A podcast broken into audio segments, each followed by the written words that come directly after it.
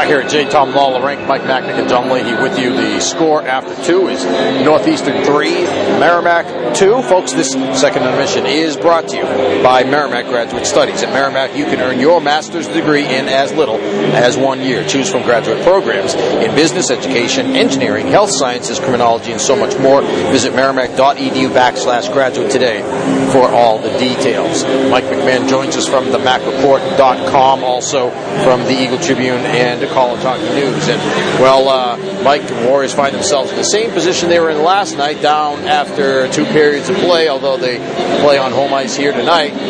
Power play has been good for both teams. Each team has a couple of goals. Northeastern with the only even strength goal, but, you know, after Merrimack took that lead 2-1 there in the second period, even though Merrimack ended up with 19 shots in the period, Northeastern still with a pretty good amount of pushback there to score two goals and retake the lead. Yeah, you can see the skill. I mean, these forwards, you look at the numbers and it's pretty, you know, it tells a story. It's a Northeastern team that can score some goals. You look at their line, I mean, you can go down three, you can go down at least those top three lines that are all going to be threats to score every time they step on the ice. I think Zach Aston-Reese quietly is one of the better Hobie Baker candidates in the country right now. I think he leads the nation in goals. Yeah, I wonder how quiet it is. I mean, you know, he's got pretty impressive numbers. He does, yeah, but, you know, I was saying to somebody last night, it seems like he's not talked about. You know, it's either Mike Vecchione or Tyler. Even out here, it's Mike Vecchione, Tyler Kelleher, Anders Bjork, who I think is a really good player too, but Zach Aston-Reese, I think, is not only does he have the offensive totals, but he's a pretty good two-way player too. And I almost think that out of those guys, you know, when it comes to jumping to the professional ranks and the next level, he's a free agent. I think he's the one that's the best suited to make that type of jump. Yep, the goal and assist for him tonight, you know, maybe has to do with where they position it, where they are in the standings, but an opportunity for them to certainly continue moving up if they pick up 4 points this weekend. But like you said, I mean, not just him. I've been impressed with the play Sekera this weekend. I mean, he seems to be everywhere. He's quick to make plays. He certainly has a lot of skill out there, and they've had an awful lot of trouble. Merrimack's had trouble defending. Yeah, they have. You know, he's been he really came on at the end of last year, and if I remember correctly, too, it may have even been that Merrimack series around this time last year where he had a big weekend, I believe, and really became one of their bigger offensive threats down the stretch last year.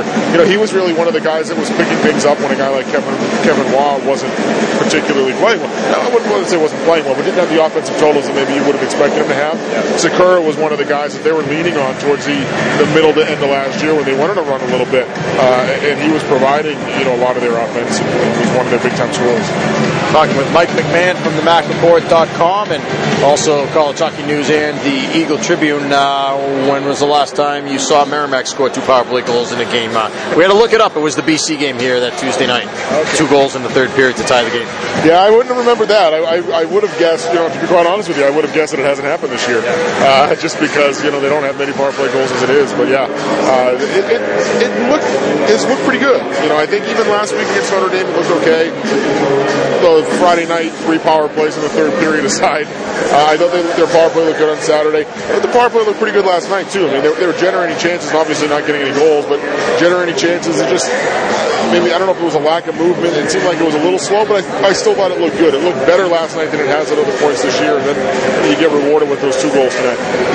All right, well, let's talk about Jeff Solow. Has joined the team this week from the Amarillo Bulls of the North American League defenseman, left shot defenseman who's had some pretty good numbers down there with Amarillo. And with the injury to Aaron Titcomb, which I can keep him out for a while, and Merrimack down to six healthy defensemen right now, they're able to bring in a player who, by all indications, has you know, blossomed here this year, but in particular, maybe the last couple of years in his career in juniors, and it seems like, you know, he's going to have an opportunity to step right in when he is ready to go. My question to you is, you know, what are you hearing as far as you know, what he'll bring to the table, and when do you think that he might get in? He dressed for warm-ups tonight as Derek Petty was a little banged up, and they weren't sure if he'd be able to go. He did go, and so Jeff Solow, who's going to wear number 21, you know, didn't end up playing tonight, but he could play again very soon. I think he will. You know, here's the thing. I don't think they would have brought him in just to be a body. And Mark Dennehy even has mentioned that, I know, on our coach's show, that they weren't going to bring in a guy just to have a body. You know, they weren't going to bring in a guy unless they thought he could contribute. And also, too, from the player's perspective, I don't think that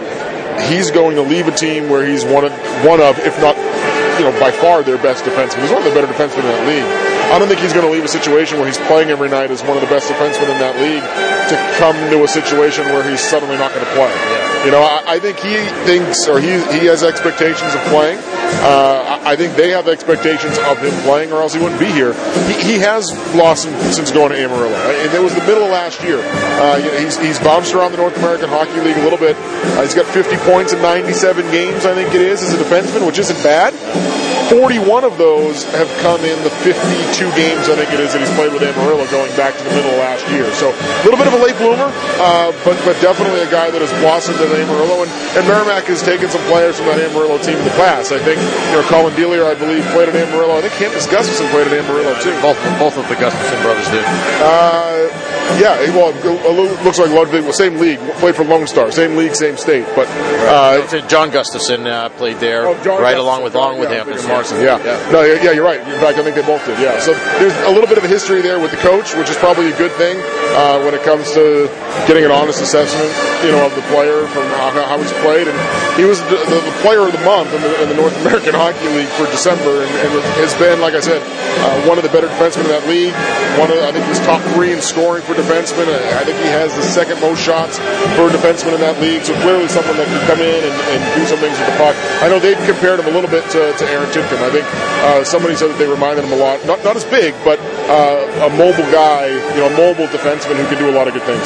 Yeah, and looking at what could happen, so right now you got Jonathan Lasher playing on his off wing there, playing on the left side, you know, as a right shot, and then you got, Solow coming in as a left shot, so if anything, maybe they take the opportunity to move Lasher back, although I think he's done a nice job there on the left side, despite being a right shot, and then, you know, depending on what you decide to do on the right side there, maybe that's what ends up happening. I'm not sure. We'd have to see, but the other question, I suppose, would be now you got two games coming up with BU, Tuesday and Friday night. Is that the time that you bring a player in for his first game? Or I don't know. I guess we'll see. You know, I don't think that necessarily doing it at home is a bad thing.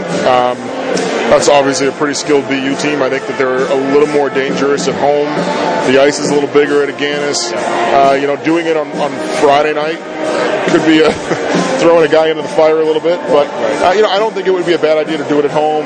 You know, it's the same reason why, of course, Colin Delia out with an illness this weekend. But I think Drew Vogler would have gotten one of these games anyway, just considering the short turnaround to BU on Tuesday. So now that you've got that extra guy, I mean, he hasn't really had a chance to practice with him yet, as far as I know. But it might only get, a short skate in on Monday. I'm not sure if they're going to practice tomorrow. But, players move around. I mean, you look at juniors, a lot of guys move around teams to team. I'm sure there's examples of guys going into the lineup without much practice time. So as long as you got the systems down pat, he's been able to watch a couple of games this weekend, I think we'll see him in one of these next two games, would be my guess.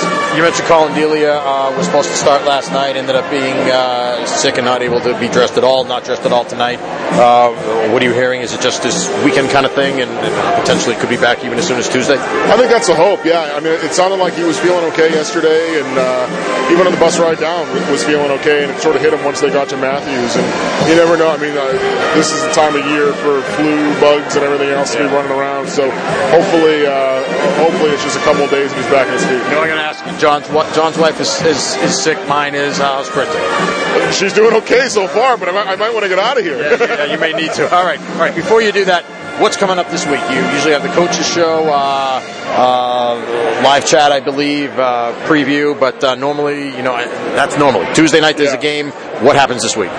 We probably won't do a coaches show this week just because of the Tuesday game, and then try to get back into a regular rotation of things on Wednesday, I think. But yeah, I know earlier this year when they had the BC game here on Tuesday, we skipped that week for a coaches show. We'll probably end up doing the same. Our schedule's been a little off because they've been on break, and their schedule's been different than what it normally is. But I think the week following that, the 31st, will probably be back to normal. All right, thanks a lot, Mike. We appreciate it. We'll talk to you again soon. Sounds good. Thanks. All right, that's Mike McMahon from themacreport.com and College Hockey News, and also from the Eagle Tribune. We'll be back with more right after this. It's Northeastern 3, Merrimack 2. At the end of 2, this is Warrior Hockey.